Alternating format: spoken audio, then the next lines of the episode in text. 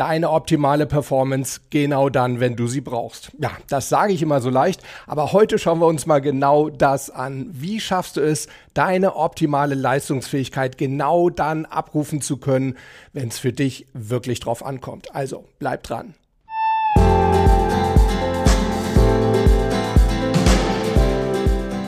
Willkommen bei Performance Gewinnt. Und genau wie ich es eben schon gesagt habe, wir reden hier darüber, wie du deine optimale Leistungsfähigkeit aufbaust und sie genau dann abrufen kannst, wenn es für dich wirklich drauf ankommt. Ich bin Harald Dobmeier und ich freue mich riesig, dass du heute wieder mit an Bord bist. Ja, wir schauen uns also heute mal an, wie wir auf den Punkt genau abliefern können. Und zwar nicht irgendeine Leistung, sondern wirklich unsere beste. Und das ist ja meistens genau die Leistung, die wir im Training gezeigt haben, beziehungsweise in der Vorbereitung. Und das kennst du vielleicht auch. Du bist super vorbereitet, hast richtig viel Zeit in dein Training gesteckt und dann kommt es drauf an und die Stimmung und der, ja, die Stimmung nicht, aber der Druck vor allem steigt immer stärker. Und eben genau deswegen schaffst du es dann nicht, deine optimale Leistung abrufen zu können. Das ist übrigens auch einer der wesentlichen Punkte, die einen echten Champion von, sage ich mal, der breiten Masse unterscheidet. Denn ein echter Champion legt nicht so viel Wert darauf, dass im Training alles optimal klappt oder in der Vorbereitung, sondern eben genau dann, wenn es drauf ankommt. Wir suchen also keine Trainingsweltmeister, sondern wir suchen Wettkampfweltmeister, ne? Denn da werden wirklich die Medaillen vergeben im Sport, genauso wie im Leben. Wenn du Golfer bist, dann kennst du vielleicht den Ausdruck Ranger Tom. Das sind diese Typen, die man immer auf der Driving Range antrifft. Ja, und für die Nicht-Golfer, die Driving Range, das ist ja eigentlich nur eine riesige Wiese, wo ihr unendlich viele Bälle raushauen könnt. Aber ja, ihr könnt eben nur einfach Bälle raushauen.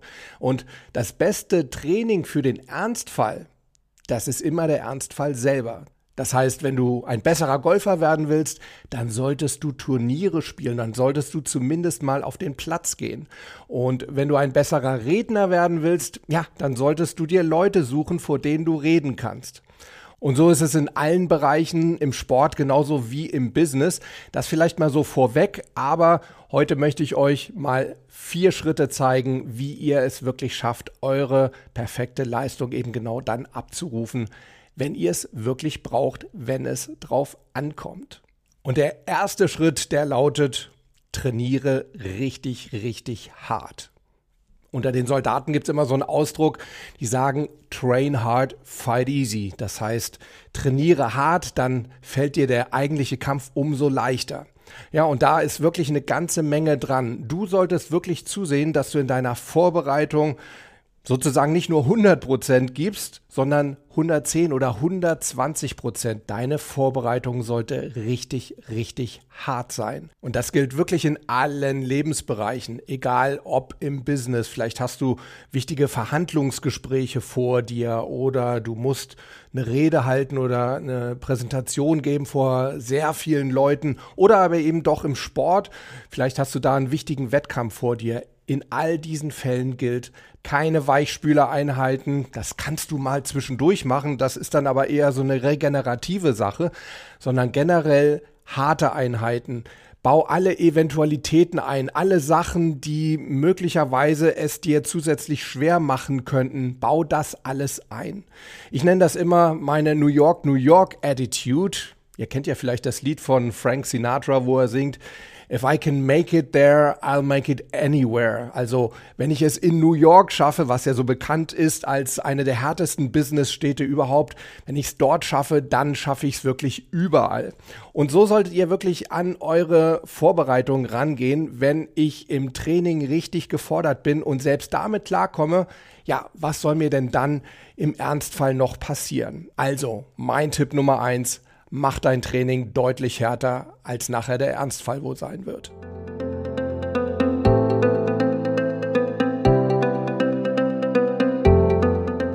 Ja, das ist auch schon der optimale Übergang zu meinem zweiten Tipp, denn der lautet, sieh zu, dass du im Training bzw. in deiner Vorbereitung den Ernstfall simulierst. Was heißt das? Das bedeutet, dass du auch in deiner Vorbereitung die gesamten Rahmenbedingungen möglichst so gestalten solltest, wie sie dir wahrscheinlich auch dann im Wettkampf oder in dieser wichtigen Situation bei der Präsentation, bei den Verhandlungsgesprächen begegnen werden. Wie kannst du das machen? Zum Beispiel, indem du genau zur gleichen Uhrzeit trainierst. Das spielt ja auch eine große Rolle. Viele von uns sind zum Beispiel morgens eher noch nicht so richtig fit, müssen aber im Wettkampf ran morgens um neun oder vielleicht ist die wichtige Präsentation schon morgens um acht Uhr dreißig. Also dann solltest du auch zusehen, dass du deine Vorbereitung, also zumindest die Generalprobe, also die allerletzte, die wichtigste Vorbereitung kurz vor dem Ernstfall, dass du die zur gleichen Tageszeit machst. Und wenn du im Ernstfall unter Zeitdruck stehen solltest, also zum Beispiel in einer Prüfungssituation, ja, dann trainiere bitte auch unter Zeitdruck. Es bringt doch überhaupt nichts, wenn du zu Hause in aller Ruhe eine Matheaufgabe für eine Klausur problemlos in zwei Stunden lösen kannst, du aber dann im Examen oder in deiner Prüfung tatsächlich nur eine Stunde Zeit hast. Also macht es absolut Sinn, auch das zu üben, diesen Stress, den der Zeitdruck verursacht, auch den solltest du schon kennen, bevor du in die Prüfungssituation reingehst. Gleiche Rahmenbedingungen heißen im Falle einer Präsentation zum Beispiel auch, such dir ein Publikum. Also wenn du dich vorbereitest auf einen riesen Vortrag, den du vor fünfhundert Leuten halten musst, dann bringt das sicherlich sehr bedingt nur etwas, wenn du dich in deinem stillen Kämmerlein vorbereitest, dir vielleicht irgendwie eine Kamera hinstellst. Du solltest wirklich vor Publikum trainieren und üben. Klar, das ist natürlich nicht so ganz einfach, wenn du dich auf so ein Riesenpublikum vorbereitest, aber es macht schon einen Unterschied, ob du alleine übst oder ob du vielleicht fünf Leute da sitzen hast und vielleicht auch nicht nur deine Familie und deine dir äußerst wohlgesonnenen Mitmenschen, sondern vielleicht suchst du dir auch ein paar Leute, die du gar nicht so gut kennst, wo du quasi noch so ein bisschen was zu verlieren hast, denn auch im Publikum, zumindest im großen Publikum, werden mit Sicherheit eine ganze Menge Leute sitzen, die dich nicht kennen. Und da verfallen wir immer sehr leicht in Lampenfieber, weil wir natürlich immer einen sehr guten ersten Eindruck machen wollen. Also übe auch das in deiner Vorbereitung. Ach ja, und noch ein ganz wichtiger Punkt, der oft vergessen wird. Zieh nach Möglichkeit in deiner Vorbereitung auch die Kleidung an, die du später, wenn es wirklich drauf ankommt, tragen wirst. Auch das gilt sowohl im Business als auch im Sport. Ne? Im Business habt ihr vielleicht einen Anzug an, habt eine Krawatte an. Das ist natürlich auch wieder ein ganz anderes Körpergefühl, als wenn ihr eine Rede oder eine Verhandlungssituation irgendwo im T-Shirt und mit Turnschuhen oder mit Sneakers übt. Und im Sport ist das genau das Gleiche. Bei Reitern zeigt sich dieses Phänomen oft, denn die trainieren oft in einer etwas lockereren Kleidung und im Wettkampf, dann haben sie also die ganz engen, wie sagt man denn da, Uniformen? Weiß ich jetzt gar nicht. Also eher enge Kleidung, tailliertere Kleidung, die muss adrett, die muss fesch aussehen und das kann einen ganz entscheidenden Unterschied ausmachen. Ihr könnt auf diese Weise auch eine Art, ja, kinästhetischen Anker im Training aufbauen mit guten Gefühlen, der sich dann über die Kleidung auch in den Wettkampf mitnehmen lässt. Ja, soweit also der zweite Punkt. Simuliere den Wettkampf in deinem Training. Nutze also nach Möglichkeit die gleichen Rahmenbedingungen im Training, wie du sie später auch im Wettkampf haben wirst. So, und jetzt stellen wir uns mal vor, du kommst immer näher an diesen wichtigen Zeitpunkt ran, an diesen Tag, wo das Turnier ist oder wo du deine große Rede halten musst. Und da solltest du dann so langsam eine weitere Mentaltechnik für dich nutzen, nämlich das Visualisieren. Visualisieren heißt also, sich eine bestimmte Situation im Vorhinein vorstellen und zwar auf möglichst vielen Wahrnehmungsebenen. Das heißt nicht nur, wie der Name Visualisieren vielleicht vermuten lässt, visuell, also nicht nur über das Sehen, sondern du solltest dir auch Geräusche oder Stimmen oder Töne vorstellen. Also auch das Auditive ist extrem wichtig und auch so ein bisschen das Gefühlsmäßige, also das sogenannte Kinästhetische. Wie fühlt es sich an? Vielleicht stellst du dir auch vor, wie sich die Luft im Raum auf deine Haut anfühlen wird, wie sich eben, haben wir ja eben drüber gesprochen, auch deine Kleidung anfühlen wird und so weiter. Also mach dir ein möglichst plastisches Bild von der Situation. Beim Visualisieren gehen die Meinungen oft auseinander. Sollten wir denn jetzt wirklich nur den optimalen Verlauf und den optimalen Ausgang uns vorstellen oder sollten wir da auch so ja, negative Eventualitäten einbauen, so Widrigkeiten, Sachen, die schief gehen könnten? Meine Meinung ist, wir sollten tatsächlich auch mal so negative Sachen einbauen, dann sind wir nämlich auch darauf geistig vorbereitet. Wichtig ist aber, dass wir am Schluss immer einen guten einen positiven, optimalen Ausgang auch aus diesen Krisensituationen finden. Das heißt, wenn ihr euch bei einer Präsentation zum Beispiel vorstellt, ihr bekommt einen Blackout und wisst nicht mehr weiter, dann sucht euch auch da eine Lösung und stellt euch vor, wie ihr zum Beispiel einen lockeren Witz macht, das Publikum lacht und ihr findet eure Lockerheit wieder und dadurch auch den roten Faden. Oder im Wettkampf, wenn der Aufschlag überhaupt nicht gelingt, dann überlegt euch, wie könntet ihr im Wettkampf dann darauf reagieren, bestimmte Übungen machen, lockerer werden, auf einmal klappt in eurer Vorstellung der Aufschlag wieder und ihr gewinnt am Ende das Match noch. Also durchaus auch mal negative, kleinere Punkte einbauen, die nicht so funktionieren. Stellt euch das vor wie ein Hollywood-Film, der wäre ja auch langweilig, wenn alles immer super klappen würde. Es muss natürlich Probleme da drin geben und Krisensituationen, aber am Ende solltet ihr euch doch immer ein Happy End vorstellen.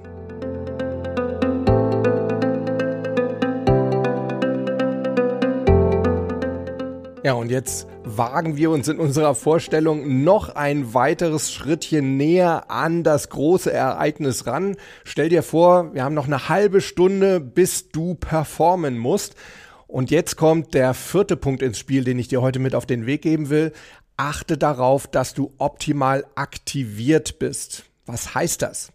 Aktivation kannst du dir so vorstellen wie deinen Aufregungsgrad, ja, könnte man so sagen. Das heißt, du kannst entweder unteraktiviert sein, dann bist du zu entspannt, du nimmst die ganze Situation vielleicht noch gar nicht so richtig ernst. Es könnte aber auch sein, dass du überaktiviert bist. Das ist das, was wir normalerweise aufgeregt nennen. Wenn wir also zu aufgeregt sind, zu angespannt sind, auch dann können wir nicht unsere optimale Leistung bringen. Das heißt, der optimale Aktivationsgrad, ja, der liegt irgendwo in der Mitte. Da gibt es jetzt viele Techniken, wie wir uns, wenn wir zu aktiviert sind, etwas runterbringen können, beziehungsweise wenn wir unteraktiviert sind, wie wir uns raufbringen können. Wir hatten dazu auch schon mal eine Folge gemacht bei Performance Gewinnt, beziehungsweise damals noch bei Mental Gewinnt. Das war die achtzehnte Episode. Da könnt ihr gerne mal reinhören.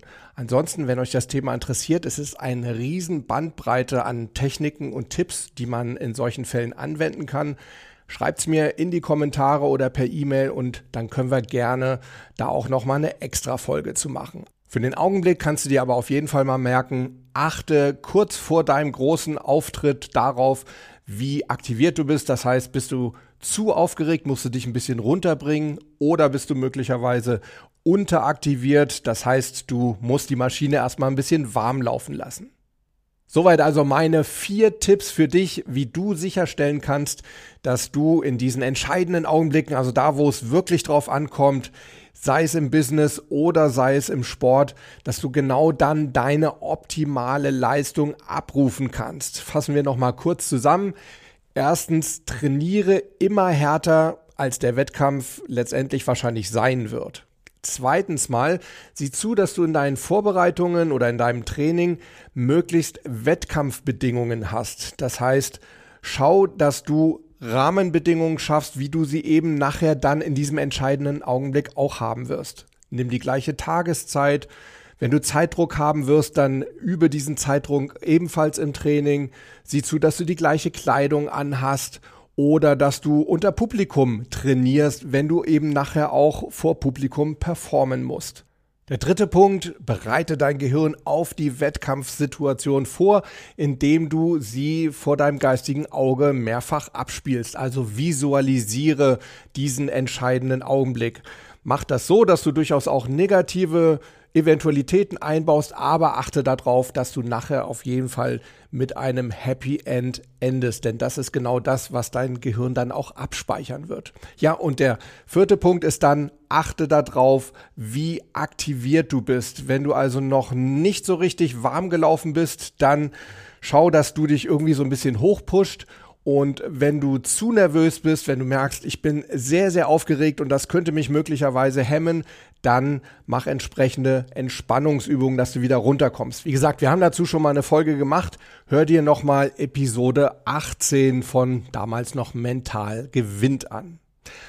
Wenn dir diese Folge gefallen haben sollte, dann freue ich mich riesig, wenn du mir auf YouTube einen Daumen hoch gibst, vielleicht sogar was Nettes in die Kommentare schreibst oder mir eine Rezension bei iTunes schreibst. Und in dem Zusammenhang möchte ich auch nochmal auf meine Jubiläumsaktion hinweisen. Also alle, die mir im Oktober, also bis einschließlich einunddreißigsten eine Rezension auf iTunes schreiben, die kommen in den großen Topf und ich werde mir nachher meine Lieblingsrezension, wie gesagt, in diesem Zeitraum geschrieben, heraussuchen und die mit einem fünfzig Euro Amazon-Gutschein belohnen. Wie läuft das Ganze ab? Schreibt die Rezension und schreibt mir bitte parallel eine E-Mail mit eurem Namen, möglicherweise eurem iTunes- bzw. Apple Podcast-Nutzernamen, damit ich euch zuordnen kann, und eure Adresse für den Fall, dass ihr den Gutschein gewinnt. Die E-Mail-Adresse lautet entweder info at performance gewinnt punkt de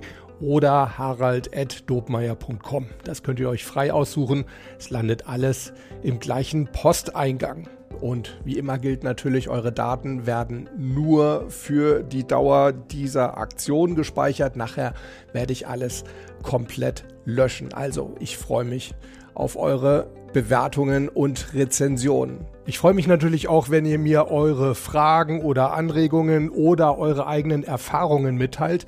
Auch das gerne an die E-Mail harald at dobmeier punkt com oder in die Kommentare unter den Shownotes bzw. unter das YouTube-Video und wie ihr wisst natürlich auch super gerne auf die Podcast-Mailbox unter null sechs eins sieben drei sechs null acht vier acht null sechs. Ansonsten hoffe ich, dass wir uns nächste Woche wieder hören. Bis dahin, bleibt bitte Gewinner. Macht's gut und ciao.